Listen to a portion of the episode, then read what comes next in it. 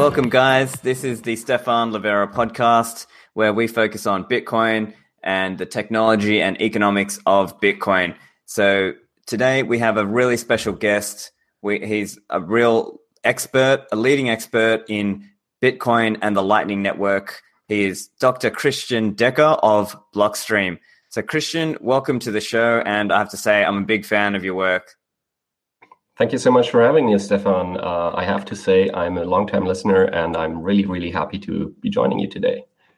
Fantastic. Yeah. Well, look, so I think there's been a lot of chatter around, you know, Bitcoin's community on Twitter and so on around what might happen in the future. And one of the ideas that you have presented in one of your papers that you wrote, I think it was in, uh, was it, was it 2016? I, I think. Yeah. So yeah, must have been 2016. Yeah.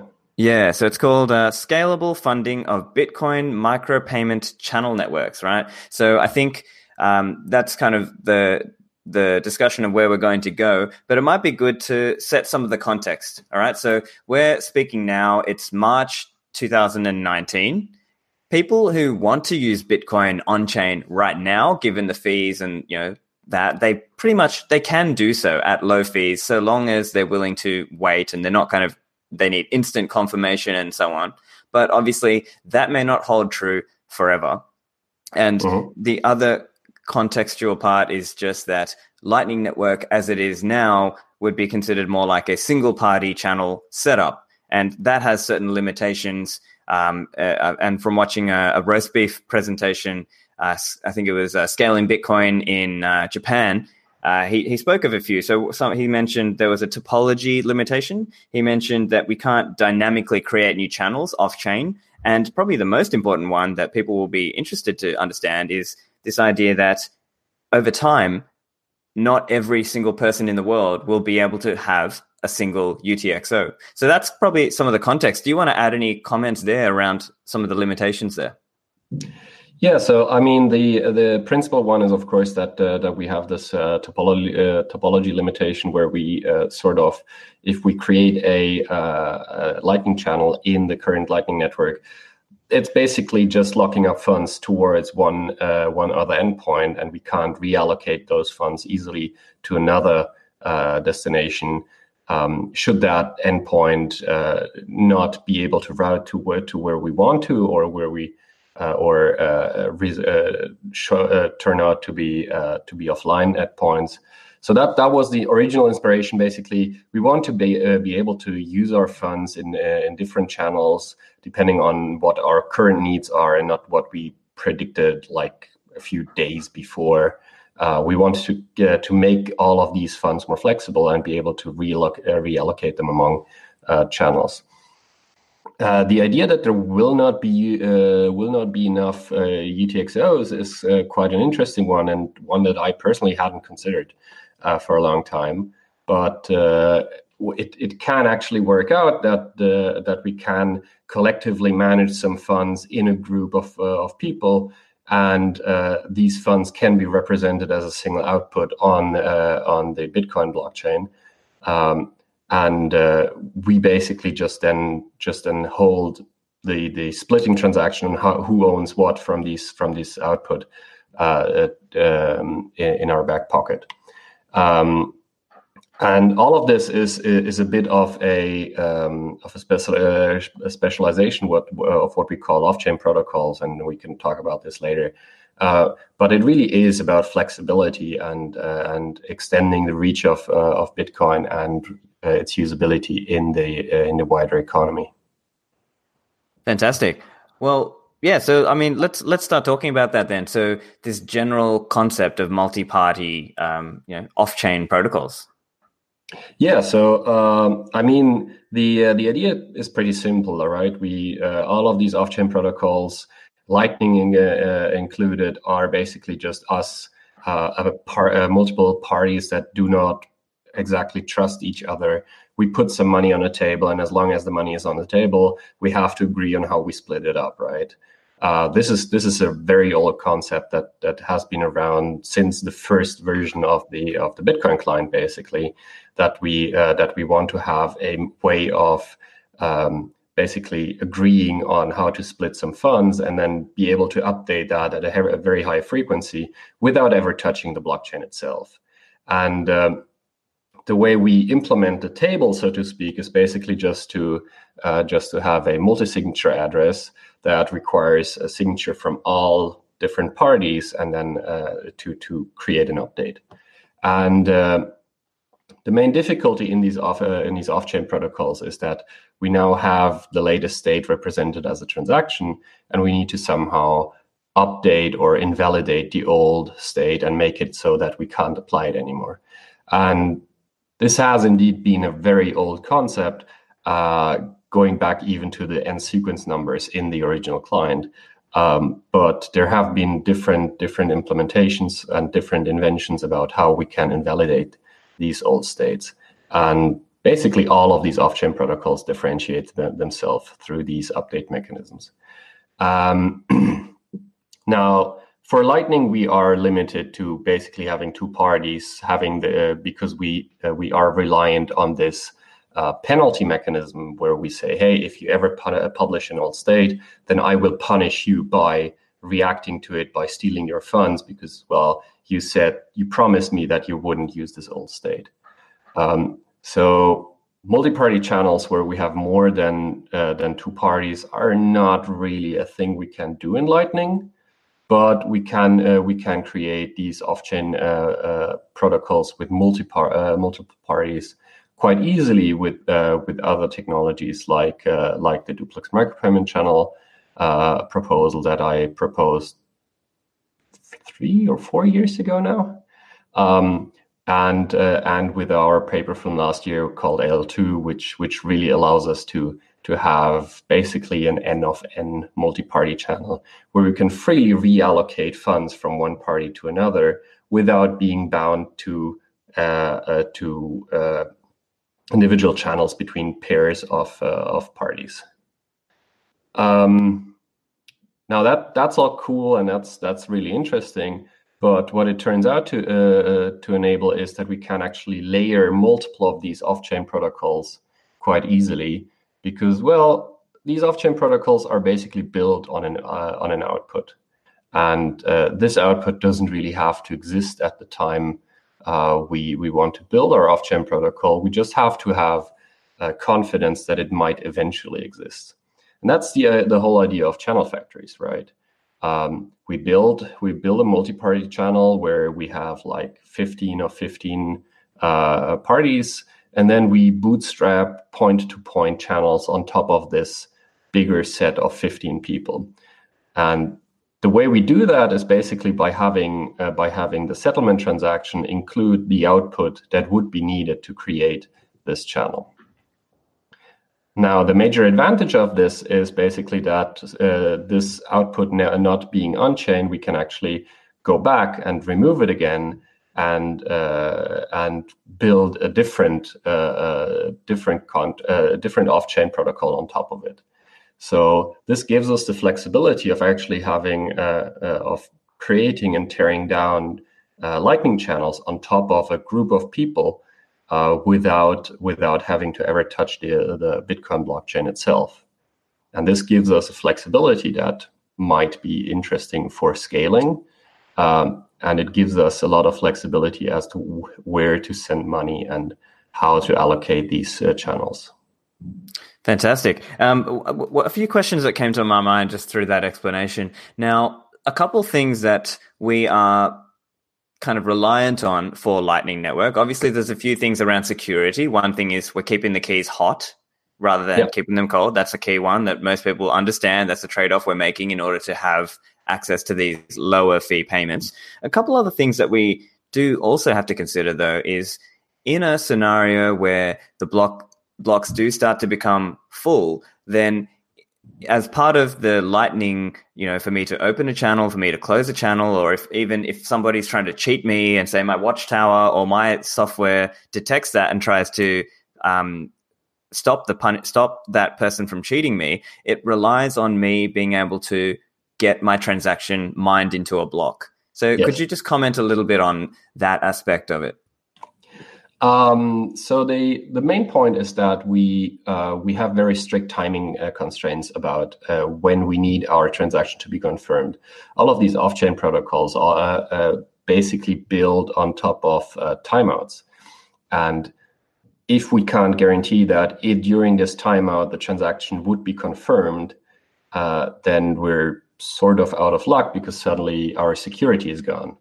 Um, so us as off-chain protocol developers and uh, us as users of these protocols are very happy to overpay on-chain fees and basically pay uh, i think currently it's like three times the fee for lightning and uh, we will we will make it worthwhile for miners to include our transactions um, this is this is also something that that comes often uh, comes up often when uh, when we talk about the extreme extrapolations of, of Lightning, right? Um, if everybody just moves on on Lightning, will there be, uh, be enough fees collected on chain such that it's worthwhile for miners to to still secure the network? And uh, since we have these these different timing constraints, we are very happy to overpay. But it's not it's not that we are actually paying more it's just that we get more use out of uh, out of these fees as, uh, as, well. I mean if we if we settle uh, settle a lightning channel then uh, over this lightning channels we we might have had like millions of transfers and we aggregate the fees that we collected from these millions of transfers into what then becomes an on-chain uh, uh, fee. So it's uh, it's as much a, a transfer aggregation mechanism as well as a fee aggregation mechanism for miners. Now, um, you mentioned the opposite scenario where the on-chain uh, volume becomes so high that that we can't really guarantee our our timing constraints anymore, um, and that would be really sad indeed. Um, but uh, the, the, the usual answer is we can we can actually uh, decide on these timeouts ourselves. So we can we can tweak these timeout uh, timeouts such that if we see uh, an increase in uh, in load on the network, we can actually react and and say, hey, now instead of oh, a day, we wait like two days for this, and we can make it make it uh, more probable that that this actually gets settled in time. Um, on the other hand, of course, moving st- uh, moving transactions onto the Lightning Network uh, will also reduce the load on the Bitcoin network. So I think there will be a balance between between on-chain and off-chain transfers, where um, some really high volume transfers will stay on-chain. Of course, this is, this is not a replacement for Bitcoin. It's a uh, it's a complementary system. But uh, uh, most of the smallish payments will definitely move on to Lightning because it's more efficient. You get this real-time aspect of payments, and you uh, and you sort of pay also less because well you, are not dealing with on-chain transactions, which are tend to be a bit more expensive. Mm. Yeah, fascinating points. And I think, yeah, definitely agreed that we're going to see, look, ultimately, if Bitcoin's block space is valuable, people will be willing to pay for it. And there is a natural trade off that we will see over time because Bitcoin transactions are charged based on how much block space you're using, which is kind of how many UTXOs you're using, whereas Lightning fees will could be reflected, or the cost for which could be reflected in how much of your channel liquidity I am using up as part of my transaction. So I think exactly. we will naturally see some equilibrium develop in terms of using Bitcoin on chain transaction versus Lightning payment. So I think that's yeah. um, one key component. Um, but I'm also curious to get your thoughts on um, this idea of kind of how long channels can stay open. So my understanding is some of the earlier conceptions of Lightning had a limit, but then um, there is this concept of a kickoff transaction that enables us to now have unlimited channel length. Could you comment on that? Yes. So uh, the basic idea is basically that uh, if uh, if we want to establish some sort of off-chain contract, then one of us or m- multiple of us have to put in some money, right? And uh, if I put ten dollars on a table and and you just walk away and I don't have any any way of grabbing that money back, then well, I'm I'm sort of out of money without getting anything from it. And even worse, you could start black, uh, blackmailing me, right? You could come to me and say, hey, you can get $1 back if you send the remaining nine to me. Otherwise, I won't collaborate anymore. Um, and to sort of remove this ne- uh, necessity, we basically create what's called a refund transaction. This refund transaction is a time lock transaction that will become valid after a certain timeout. And uh, this refund transaction will basically take uh, whatever we put into this off chain contract and we'll basically just split it back up. Uh, now, this time lock is, of course, a limit on the lifetime of our system itself. Uh, if I say, hey, in a week you can actually get your money back, um, then all you have to do is wait a week and then you can get your money back, uh, regardless of, of what we decided in, in between, right? Um, so uh, this is this is a very common scenario for all of these all of these systems.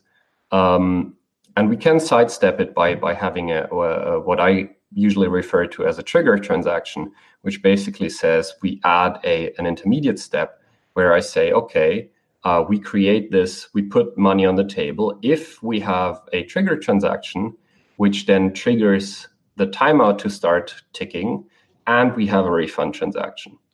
So the uh, the timeout does not start ticking until we get this trigger transaction on uh, on the blockchain. And from that point of time uh, where we have the trigger transaction, we can uh, we can just wait for the timeout to expire, and and then we have we have this uh, unlimited uh, lifetime of uh, of our contract. Now, there's two downsides here. Uh, this the the first one is that we suddenly have increased our on-chain footprint by an additional transaction. And the second one is, of course, that we have to monitor for this trigger transaction to be on uh, on the blockchain. Because well if uh, if we so if we continuously uh, discuss on uh, on who gets the well, what's called the setup output and suddenly there's this trigger transaction added to it then we might get detached from from what we are, are actually discussing right? So we were expecting only the setup transaction to be there now there's an update, uh, the trigger transaction. So what do we do now? So this adds a bit of complexity, but it's a really clean mechanism of uh, of uh, of extending our lifetime indefinitely for for these off-chain contracts. Fantastic. Okay, so look, let's um now sort of focus in on what Lightning Network is today versus what a possible construction might look like in a channel factory scenario. So, uh, correct me if I'm wrong. Obviously, you're the expert here, but in Lightning Network, uh, let's say I'm a peer, I have a node, uh, and I, I, you know, I do LN, CLI, or you know, whatever. I connect to you. I open the channel to you. That is the funding transaction. And then we yep. exchange the states over time. So changing the balance between you and me. And then say I want to close that, that is a commitment transaction. And that now commits that to the like the final balance. Now, could you mm-hmm. explain perhaps the difference there between what the channel factories model would look like? Yeah, just just one small correction. Uh, the uh, uh, the commitment transaction are basically the re- representing our state and uh, uh, because we need to have all means in our hand to to enforce the state if if our counterpart disappears. So. Uh, so you basically just just exchange commitment transactions, and then eventually one of them will make it onto the Bitcoin blockchain, right. and that basically then just closes the channel. Yeah. Um, in um, uh, in uh, a, a, channel factory uh, scenario, we basically would just meet as a group of uh, of people, let's say ten, um, we would pool some money. Uh, we would we would create one big multi-sig where uh, uh, where all of us uh, add some funds, and depending on who added how much to this uh, to this multi-sig address, uh, our initial state would reflect that, right? If if if Alice adds three bitcoins and and Bob adds four bitcoins and Charlie adds one bitcoin, then the initial states will be three, four, and one. Yeah. Um, that is basically then our first commitment transaction w- would be okay, uh, just pay everybody back what, whatever he, he got. Now, uh, if we want to create a channel in this in this channel factory, let's say between uh, Alice and Bob, we would basically split off the, uh, the the funds that we want to have in that channel. Let's say Bob and Alice agree to each put one Bitcoin in it, and then we our state would basically be Alice has two Bitcoins, Bob has three Bitcoins, and Charlie still has one Bitcoin. And there's this fourth output which has two Bitcoins in it, which represents then the channel, right? Yes. Okay. So we, we basically set aside some uh, some funds and we use that to create a new channel. And uh, once we agree that that this is the new state, Alice and Bob can start uh, changing their internal state on who owns what uh, in this channel. And uh, if everything goes uh, falls to pieces and the, the entire channel the the entire channel factory closes, then we end up with these four outputs on the blockchain, right? uh, Alice, Bob's, and Charlie's uh, um, funds, and we end up with a fourth one, which is which is the channel where between Alice and Bob, and then Alice and Bob can then start either continue to use it or they can settle uh, settle this channel as well. So it's really just about allocating outputs and and moving these outputs back. Now, if we if Alice and Bob get tired of of using this channel or want to change their balances somehow, they basically go and say, hey, uh, please fold these funds back in into into uh, our uh, into our direct balances, so to speak. Um, so let's uh, let's say Alice transferred the entirety of her funds on that channel to Bob. So Bob now owns two bitcoins in that channel, and now we just settle this this uh, this uh, um, nested Lightning channel, and we add two bitcoins to Bob's balance and zero to Alice's. And now we are back in a scenario where we have just three outputs, each representing uh, Alice, Bob's, and Charlie's uh, funds. So, and we can do this this over and over again in a very flexible manner. But as long as the channel factory doesn't settle on chain, all of this just happens off chain, and the blockchain never never learns anything about this this happening. Fantastic. And so this would be much better for privacy and much better from a reduced block space usage. So could you comment a little bit on, uh, yeah, just block space usage in the different models? Yeah. So the um, basically in the in the fully collaborative case where where we create a uh, where we create a, a, multi-party channel and then create some some nested lightning uh, channels and then we tear them down again and then we settle them um, basically what you end up with is a setup transaction that has for alice bob and charlie has three inputs and one output the one output is basically just the 303 multisig uh, which with schnorr will also be uh, getting much smaller because we can aggregate uh, signatures into one single uh, signature. Um, and for the settlement or the commitment, we end up with a single transaction that spends the output from the setup transaction and splits out the funds to uh, to Alice, Bob, and Charlie. So we end up with a, a single transaction with one input and three outputs.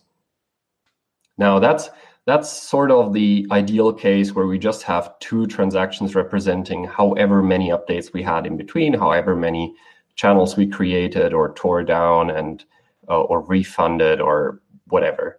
Um, in the non-ideal scenario where we end up with a uh, um, with like a non-collaborative, yeah, um, where one party basically just disappears and doesn't collaborate anymore, then we end up with a setup transaction that looks identical, uh, with a settlement transaction that uh, looks almost identical, except it has for each of the nested channel, ha- it has an additional output.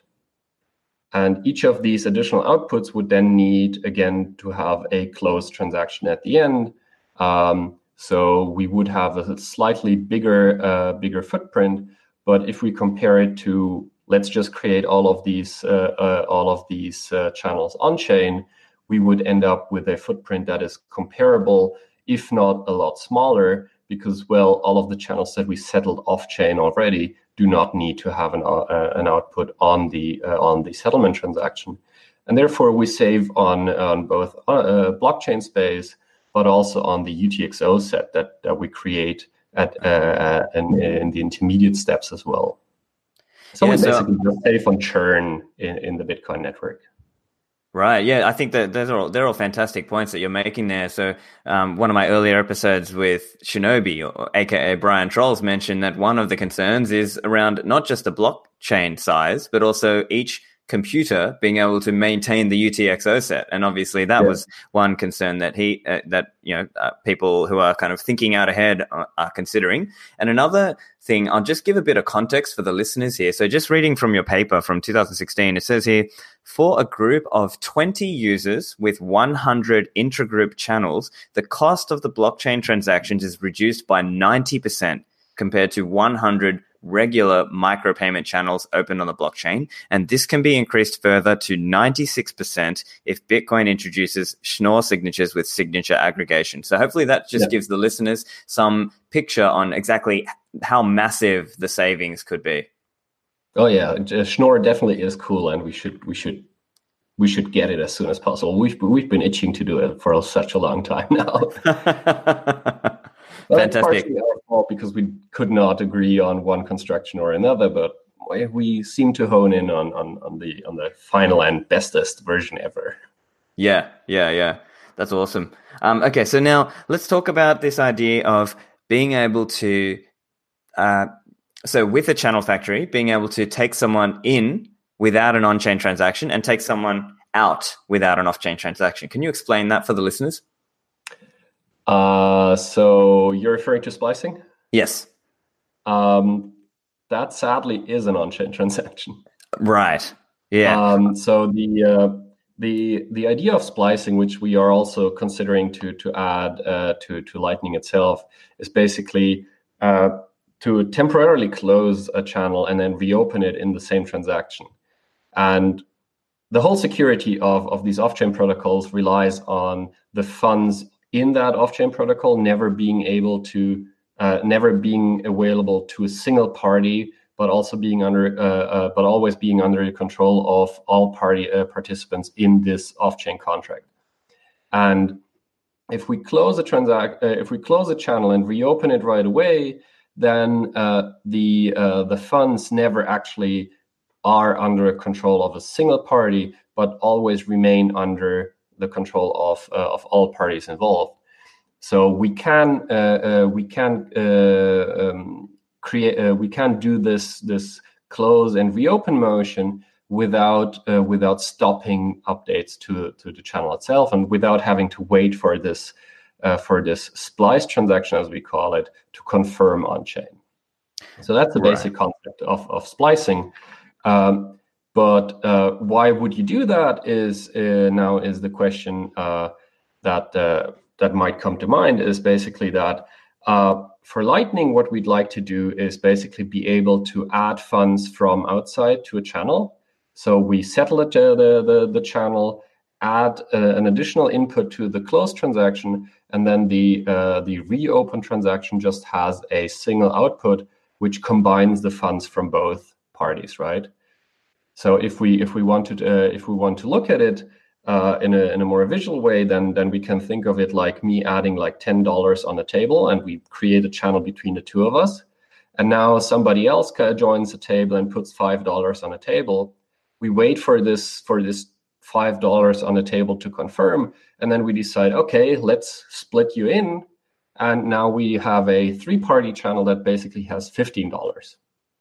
Um, in uh, uh, in Lightning, this joining party would be uh, would need to be one of us because well they're limited to two parties. But with the with with multi uh, multi-party channels, we can actually add or remove additional people.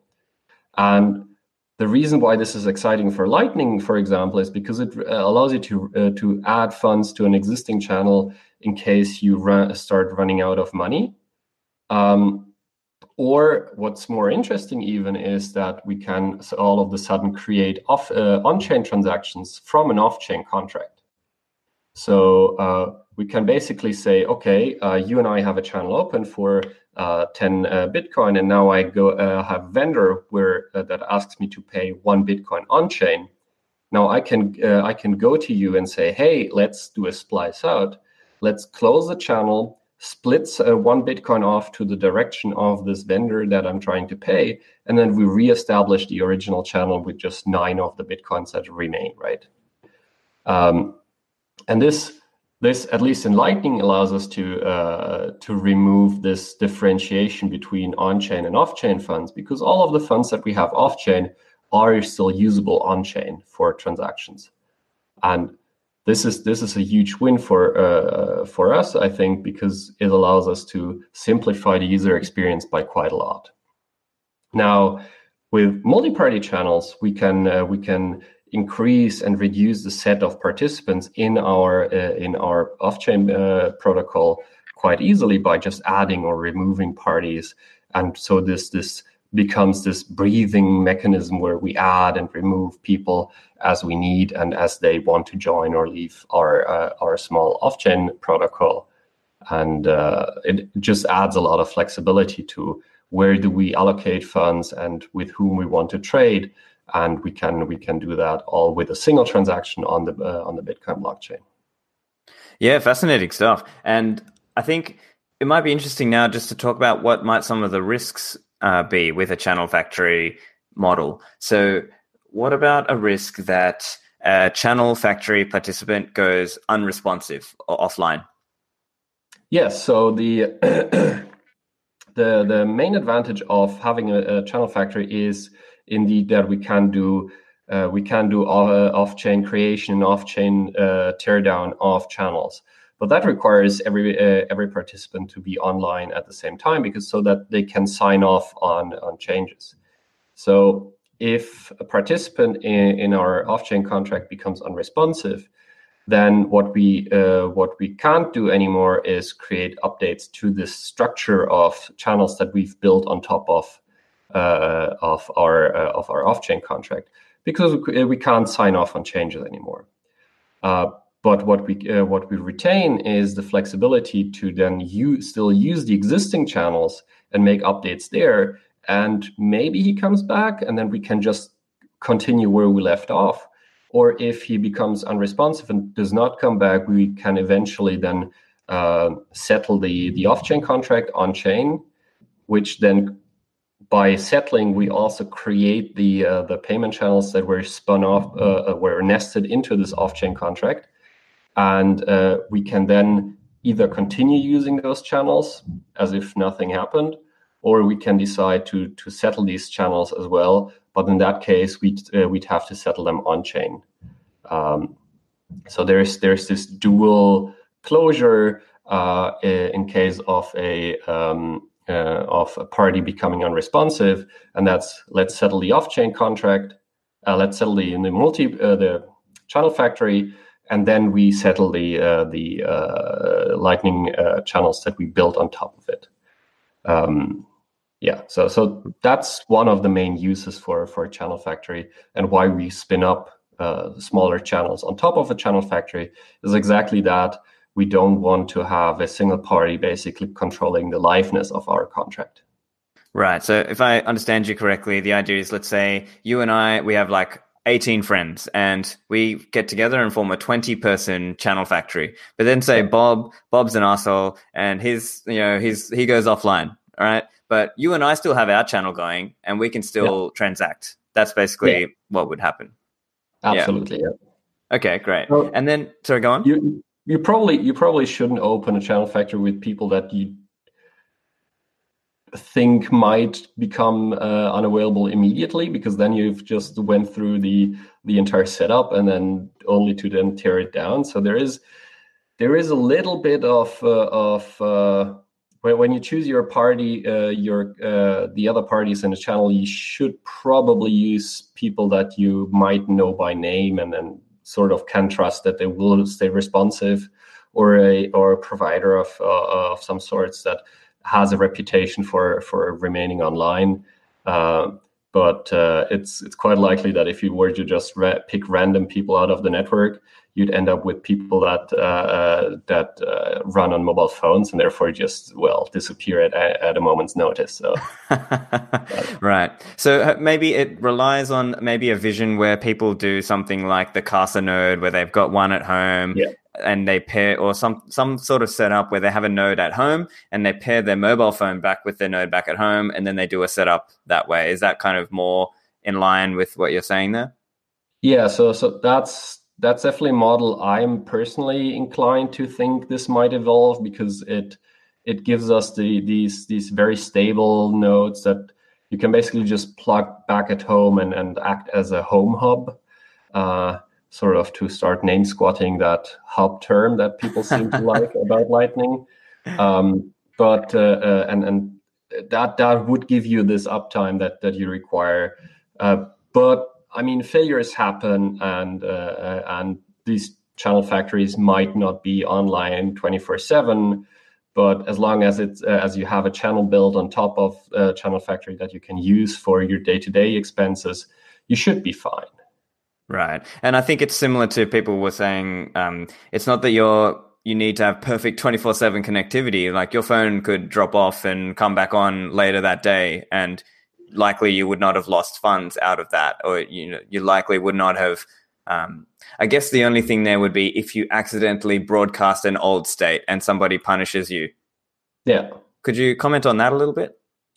So the um, yeah, I, I, mean, I mean, the punishments is a part of the Lightning design, which I'm very critical of. So I, I might be biased a bit, but uh, um, it uh, it basically comes down to if uh, if we well, what we do to to update our state is basically I promise to you that uh, that I won't use an old state, and I give you uh, uh, give you something to punish me if I ever do, right? And in in uh, in Lightning, this is basically just just a signature or a pre-image um, that uh, that you required to to steal my funds, basically. So the punishment basically ends up uh, uh, for the cheating party to lose your the entirety of your funds if uh, if the cheated party reacts in time before the, this timeout expires, right? Um, so this has uh, some really nasty properties because, well, if I just promise to you that uh, that I won't use the old state, and then I have forgotten that I promised this to you, um, or when I, for example, back up my my uh, my Lightning node and then restore, then I end up with an old state, and I don't remember that I promised to you that I wouldn't use it anymore, right?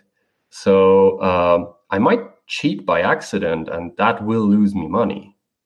Um, this is also why we tell people, please don't back up your your uh, your Lightning nodes because, well, if you then try to restore, it might be really, really painful for you. And that happened to me, by the way. I, I managed to to restore an old node, which I was really sure I, I, I had backed up the latest state, and I wouldn't I wouldn't be cheating. But lo and behold, I basically lost my ten bucks that I had in this channel. Uh, so this is this is for Lightning basically. This is the penalty-based mechanism where uh, we ensure that all states don't make it to the Bitcoin blockchain by punishing you if that happens. But there's a number of other constructions that are a bit more forgiving. Um, uh, for example, uh, our eltoo. paper from last year called eltoo, which uh, basically just strings along these updates, and you can uh, you can override the effects of any um, uh, of any transaction that leaks onto the blockchain with a later one. So if uh, if I were to uh, to accidentally cheat by publishing an old state, you'd basically allow this transaction to be to be part of the blockchain, confirm it because I paid fees for it. Um, and then you'd come along and say, "Hey, by the way, here's a newer one. Whatever you try, just try to do, add uh, add this update transaction to you uh, to this chain of updates, and you'd basically be overriding whatever effects I wanted to have. And the effects in this case are basically, hey, I wanted to have this old state where I maybe had 10 bitcoins instead of just the five bitcoins I have now. So we uh, uh, you basically just override my 10 bitcoins to me and zero to you with a five and five that that we agreed on much later. Um, so this is this is not a penalty mecha- uh, based mechanism because, well, accidents happen and you just oh correct my mistake. Uh, it's still not free because I'm still paying fees, but it's a bit more forgiving. I usually compare it to a death by by a thousand cuts compared to beheading right away. and uh, I, I think a paper cut should be painful enough for you not to try too often, but it should also not be fatal. Right. Yeah, sure, sure. Okay, so I think now it might be interesting to just talk about the interaction of channel factories with some other lightning concepts or technologies. Mm-hmm. So we've spoken a little bit about the interaction with things like splicing. Um, what about something like AMP? Would a channel factory construction or change the way we think of, uh, just for the listeners who aren't aware, AMP is multipath routing. So could you just explain um, what the differences or what the impact might be? Yeah, so uh, basically, the um, the channels that we build in the channel factory are fully functional channel fa- uh, channels, right? So there is very little that we that we actually need to uh, to consider there from a from a pure layering perspective. So uh, at least AMP will be will be perfectly usable for uh, for this kind of uh, of channels. Uh, onion routing will be perfectly usable. Um, there's a very clear separation between the channel factory and the channels we create on top of it. So um, yeah, there there really is very little uh, uh, um, uh, difference. But what we can do is basically if we are sure enough that that the uh, that the channel factory participants are um, um, are going to be online uh, with a higher reliability, then we can collapse these channels and the channel factory itself, which uh, which is a rather interesting concept because it allows us to um, not have the added complexity of actually bootstrapping channels on top of what's already an off-chain contract but we can do the updates that we want to do directly on the uh, on the off-chain contract that is our channel factory. Um, so if we if we want to go back to alice bob and charlie uh, having a having a, uh, an off-chain protocol um, let's say just each has three bitcoins in there just for simplicity mm-hmm um, and we want to transfer one Bitcoin from Alice to Bob, now we could create a channel for uh, between Alice and Bob for let's say two Bitcoins, and then do the transfer on top of, uh, of that channel. Or we could just say, hey, uh, let's do this transfer directly on uh, uh, on the off-chain contract without creating a, a special channel for it first. Let's just say, okay, our next update Alice has two bitcoins and Bob has four. So that's perfectly legal, and we can we can start moving funds back and forth without having to go through this indirection of uh, of bootstrapping Lightning channels on top of the the channel factor itself. Uh, this has the disadvantage that every participant in this uh, in this off-chain protocol needs to sign off on these changes, but it has the big uh, big advantage that we're no longer as uh, uh, allocating funds to individual pairs of, uh, of participants, but we retain this freedom of moving funds from any participant to any other participant at the same speed that we would have if we were to create a channel and then send over there. Um, so we're not splitting funds into pair trading pairs anymore, but we retain this flexibility of anybody can receive from anybody else and for the full amount that we that they have in this channel in the first place. And if we were to go for uh, for a system that uh, that is a bit different from bitcoin let's say we have assets for example um, like liquid for example does um, and we have unique assets that we can send back and forth let's say crypto cryptokitties on liquid um, these can't really be uh, be traded on on a uh, on a Lightning system because well the the asset that I'm sending and then forward through different hubs is not the one that I that will end up at the at the recipient, right? But by having this freedom of just reassigning ownership freely inside of our multi-party channel, we can uh, we can have this transfer of even unique assets between the participants without uh, without having to uh, to use on-chain transactions. Right, and so w- would this construction be called something different to channel factories? Is, has it got a name? Uh, I usually just refer to it to multi-party channels. Uh, right, so it's more like a generic multi-party channel concept as opposed to the channel factory specific concept. Yeah, exactly. So the channel channel factory uh, concept is basically a multi-party channel where the artifacts that we create through the uh, through the off-chain contract through the multi-party contract are channels. Uh, whereas whereas the more generic one allows you to to have free reassignment of uh, of funds and, and tracked assets or whatever whatever you're doing on this uh, on this off-chain contract in the first place. Right. So perhaps we should be calling it multi-party channels, just gen- the general case then. Okay, fantastic. And let's talk now about, and maybe this is a little bit related, um, but the impact of things like watchtowers onto multi-party channels. Can you comment on that? Yeah. So uh, watchtowers basically are just a mechanism for us to make sure that if somebody misbehaves, the appropriate reaction is uh, uh, is taken, right? So we uh, this is this is sort of instead of us having to watch directly the blockchain, we outsource that watching to somebody else as a, as an addition to our own capabilities because we might be running on a phone, right? So we might not be uh, we might not be able to react in time to our cheating counterparty we basically give the watchtower the ability to uh, to react to whatever happens on chain by uh, by sending our latest states to the watchtowers and saying, "Hey, uh, if you see something, do something." Um, and uh, uh, and this general concept remains valid for both the, um, the multi-party channels as well as the as the lightning channels that we build on top of a channel factory, for example. It basically is just, hey, uh, here's an auto here's a canned response if this you see this on chain then res, uh, respond with this uh, uh, with this uh, response uh, that that I just gave you. Um, now the complexity is comes from which update mechanism we use right? So for the lightning penalty mechanism for example we need for each state that we agreed upon we need to tell the the watchtower hey uh, if you see this state on the uh, on the blockchain this is how you should react um, and that basically means that for each update the watchtower has to keep a separate bundle of, of information.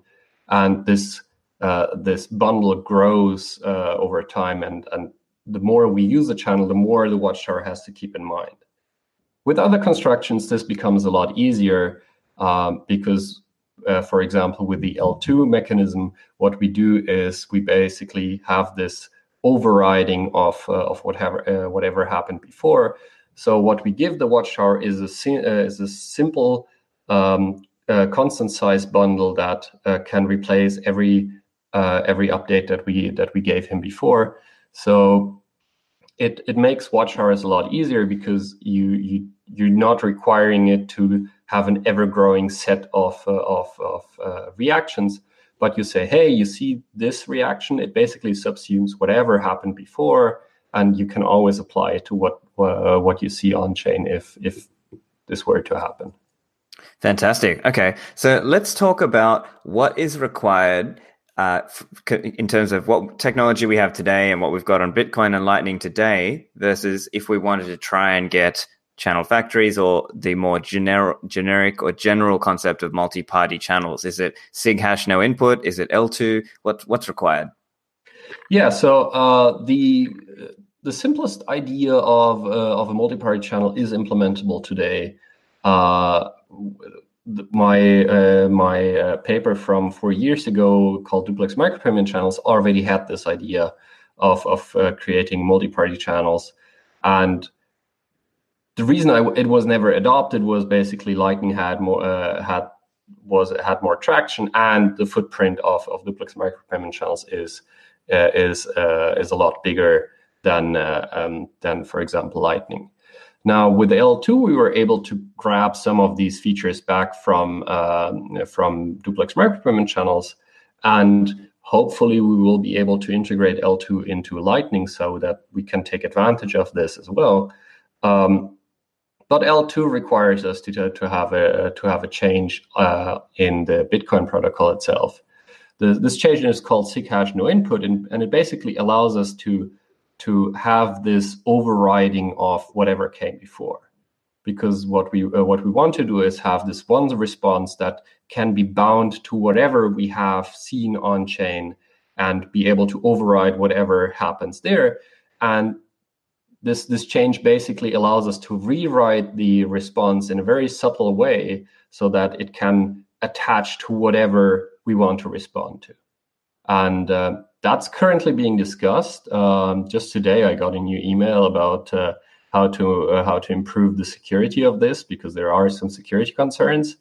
But I'm pretty positive that that the general concept is is pretty well uh, received in the Bitcoin community, and that we might soon see progress on this, together with Schnorr and Taproot. Now, Schnorr and Taproot are also interesting for us because they actually reduce our uh, our on-chain footprint further by by basically reducing the number of signatures we need and by hiding the uh, the scripts that we need that would give away that we were using a, a channel factory or a, a multi-party channel um, by by just making it look like a normal transaction from one participant to another participant. So keeping my fingers crossed, I'm I'm hopeful that we will see this in the near future. Uh, and no, I'm not making any predictions on timing because, well, SegWit taught us that lesson. yeah, no, I wasn't going to answer that question next. I, I know better. I know better. but I will ask uh, a, a, an even more crazy question. Now, some of the let's call it the the Bcasher steel man, right? So some uh, big blocker types they pose this question or challenge, and they say, "Well, hey, what about in the future if, say, um, a person who is not a Bitcoin baller, let's say, let's say someone you know doesn't have a big Bitcoin stash, and therefore in the future, in in this kind of hypothetical high fee model, that you know, people would not be able to run a fully validating, trust minimized Bitcoin Lightning Network stack, say, and that they may need to trust, you know, trust Bitcoin banks of the future. Um, do you believe that with technology like multi-party channels, that that kind of trust will not be necessary, or, or perhaps maybe it's going to be more like an ecosystem, and there'll be you know some or multiple options like some people who just stay bitcoin on chain and some people who are somewhere in the middle and then some people who just go lightning custodial. Do you have any thoughts on that? So i, I always uh, thought that uh, trusting a third party was uh, the whole model of bitcoin cash. Um, I, I, don't i don't see that as much as a criticism as a suggestion. Um, but uh, yeah i mean the um, run, running Lightning and, and running a full stack of, of a fully verified node and the Lightning client, and then uh, and then managing your own channels is currently quite hard. Uh, it's definitely not for the faint-hearted to to to sort of uh, create, uh, set up, and and and uh, and operate. Um, so I think over time we will we will end up with a with a range of solutions that that cover all of your uh, all of the individual uh, requirements as well as the uh, as uh, solutions adapted to your own skills and your will of, of of reading into this stuff right? I mean we we can't really force people to to use to go this this really uh, um, to take ownership of their of their own funds and then take the time to invest in and read up on stuff and best practices. And I mean, this is hard for people that that uh, that are working on this twenty four seven. Uh, what we can do is create as uh, as nice of a solution and as secure of a solution that, that we can, and give people the option of of using it. So I totally see that uh, some people will choose custodial wallets, and we should not make make fun of them. We should not we should not shame them into uh, into having to invest uh, the time to read up on stuff and and become experts in, in Lightning because well that's the only true way of using uh, of using Bitcoin. I, I think for for Bitcoin or Lightning to become really usable, we need to give people the option, make sure these options are viable and they they present better trade-offs than than whatever uh, solution we are competing with. But if uh, uh, if people still want to choose custodial wallets, that's perfectly fine as long as there is a migration path for them to actually take ownership. So if if a custodial wallet is uh, is trying to lock people into using uh, into only ever using this this custodial wallet, I'm definitely against it. But if a custodial wallet provides information and it provides the necessary uh, uh data dumps to to make uh, to to migrate to somewhere else and keep you mobile and and keep you uh, allow you to to basically upgrade at a later point in time, I think it's a perfect onboarding strategy for uh, for us to pursue. Um, always with the with the uh, with the warning labels attached of hey, you are actually trusting a third party, and and you should you should maybe consider doing something more, but we can't really force people. Um, as for as for the criticism that people might not be able to create 10 cent channels uh, on uh, on Bitcoin, well, I think those become viable again once once the uh, the Lightning Network has taken away uh, from the overall load from uh, from Bitcoin, and we have shifted this this uh, mass of of tiny transactions into into Lightning. We might make space and we might lower fees enough so that people can actually use uh, use smaller ch- uh, channels again and depend uh, and and basically also allow for people that might not have tens or th- uh, hundreds of dollars to actually use this technology uh, in emerging countries or so. Yeah, I think, and I think that's a great answer, and I think ultimately, it's still it still comes to that question of you know we can't just sort of compromise on Bitcoin security to try and make it more accessible for everyone right now. It has to be sort of be done the right way. And I think um, hopefully with this multi-party channel construction, sort of 10, 15 years down the line, it might, again, nobody can predict the future, but that might be a more feasible way to get people using Lightning with yeah. In a fully validating stack possibility, at least, even if they don't choose to use that themselves. Um, yeah, I guess, I mean, yeah. I mean, also by, by by having multiple people pool their funds, you make this much much more affordable uh, to the individual by basically splitting the cost of managing one of these multi-party channels or channel factories uh, over the now bigger set of, of users that that can participate to pay for for the on-chain fees. Right. Yeah. Okay. And I guess kind of the last question I've got um, is in such a world where, let's say, Bitcoin's uh, blockchain, you know, the, the blocks do start to become full, and is the overall ecosystem in such a world, in your view, is it dependent on there being enough full node runners and self sovereign people to try and maintain the overall system health?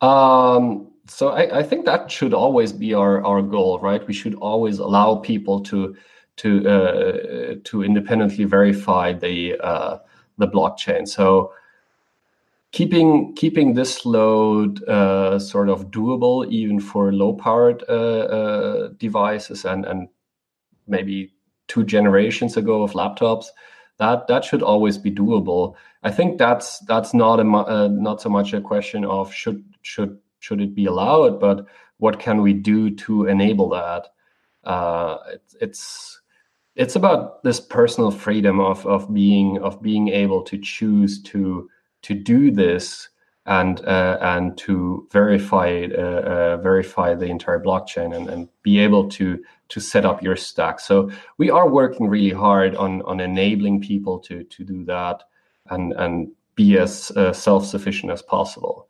So this is this is not a choice of should we allow it, but so much more of how do we do it. Fantastic answer, Christian. Um, look, I think that's um, pretty much all we've got time for today. But uh, Christian, I'd love for you to just tell the listeners where they can uh, find you, and just if you've got any uh, closing comments on what they can look for coming up from you guys, maybe at Blockstream or anything you've got coming up. Oh, there's there's so much coming up for for the for Lightning. Uh, we, we just had the uh, we, we just visited your home country in, uh, in Australia last last year uh, to to talk about all of this and the the the ideas we we have on the roadmap are just so fantastic. Uh, they include splicing, they include multi-party channels, they include the introduction of Schnorr signatures. Uh, there's there's just so much going on.